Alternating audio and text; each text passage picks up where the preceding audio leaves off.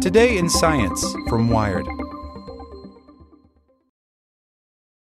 For the ones who work hard to ensure their crew can always go the extra mile, and the ones who get in early so everyone can go home on time, there's Grainger, offering professional grade supplies backed by product experts so you can quickly and easily find what you need. Plus, you can count on access to a committed team ready to go the extra mile for you. Call, clickgranger.com, or just stop by. Grainger, for the ones who get it done.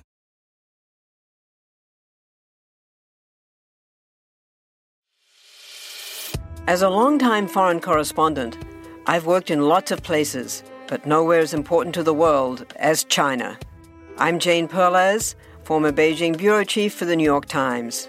Join me on my new podcast, Face Off US versus China, where I'll take you behind the scenes in the tumultuous US China relationship. Find Face Off wherever you get your podcasts. Welcome to the spoken edition of Wired.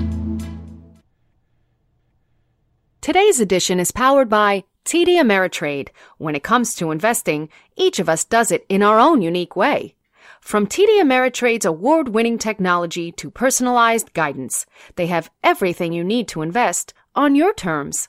Visit tdameritrade.com slash YTDA to get started. The breakthrough prizes have money, but they need diversity too by Eileen Earhart. The breakthrough prizes are unlike anything else in science. Instead of the hum of lab equipment, there's Orlando Bloom. Instead of donning lab coats, the scientists find themselves marching down a red carpet in their black tie best. And rather than receiving grants from NASA or the National Science Foundation, the researchers in attendance have come to collect their slice of $22 million in gifts from Silicon Valley millionaires Sergey Brin, Mark Zuckerberg, and Priscilla Chan, Ma Huateng, better known as Pony Ma, Yuri and Julia Milner, and Anne Wojcicki. Starting in 2012, these very rich people have made a bet that adding a red carpet to the largest scientific monetary prize in the world will inspire more people to go into basic research. At $3 million, each award is worth more than double the amount that accompanies a Nobel Prize. In the top 300 celebrities, there is not one scientist. That's what I want to change. Yuri Milner, a venture capitalist and physicist, told Wired. He cites media coverage of the event as evidence that the huge investment in science glorification is beginning to pay off. At NASA's Ames Research Center, celebrities and scientists gathered to celebrate science and share some of that sweet Silicon Valley cash. With Pierce Brosnan as the MC, nine researchers were awarded the Breakthrough Prize and 12 early career scientists won the New Horizons Prize. Orlando Bloom, Ron Howard, Julianne Moore, Thandie Newton, Lupita Nyong'o, Zoe Saldana, and GEM presented the awards, and Lionel Richie performed.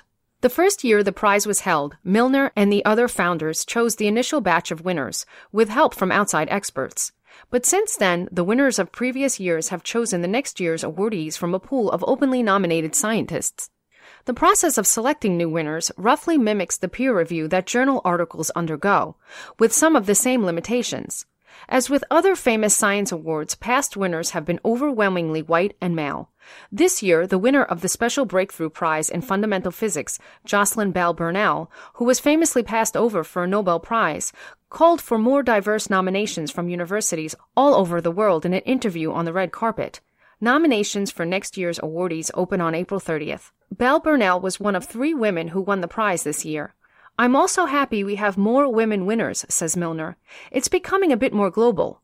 Bell Burnell is donating her prize money to create PhD scholarships for students from underrepresented groups who are working in basic science. It's not just women, she says. I'd like to increase the diversity in general.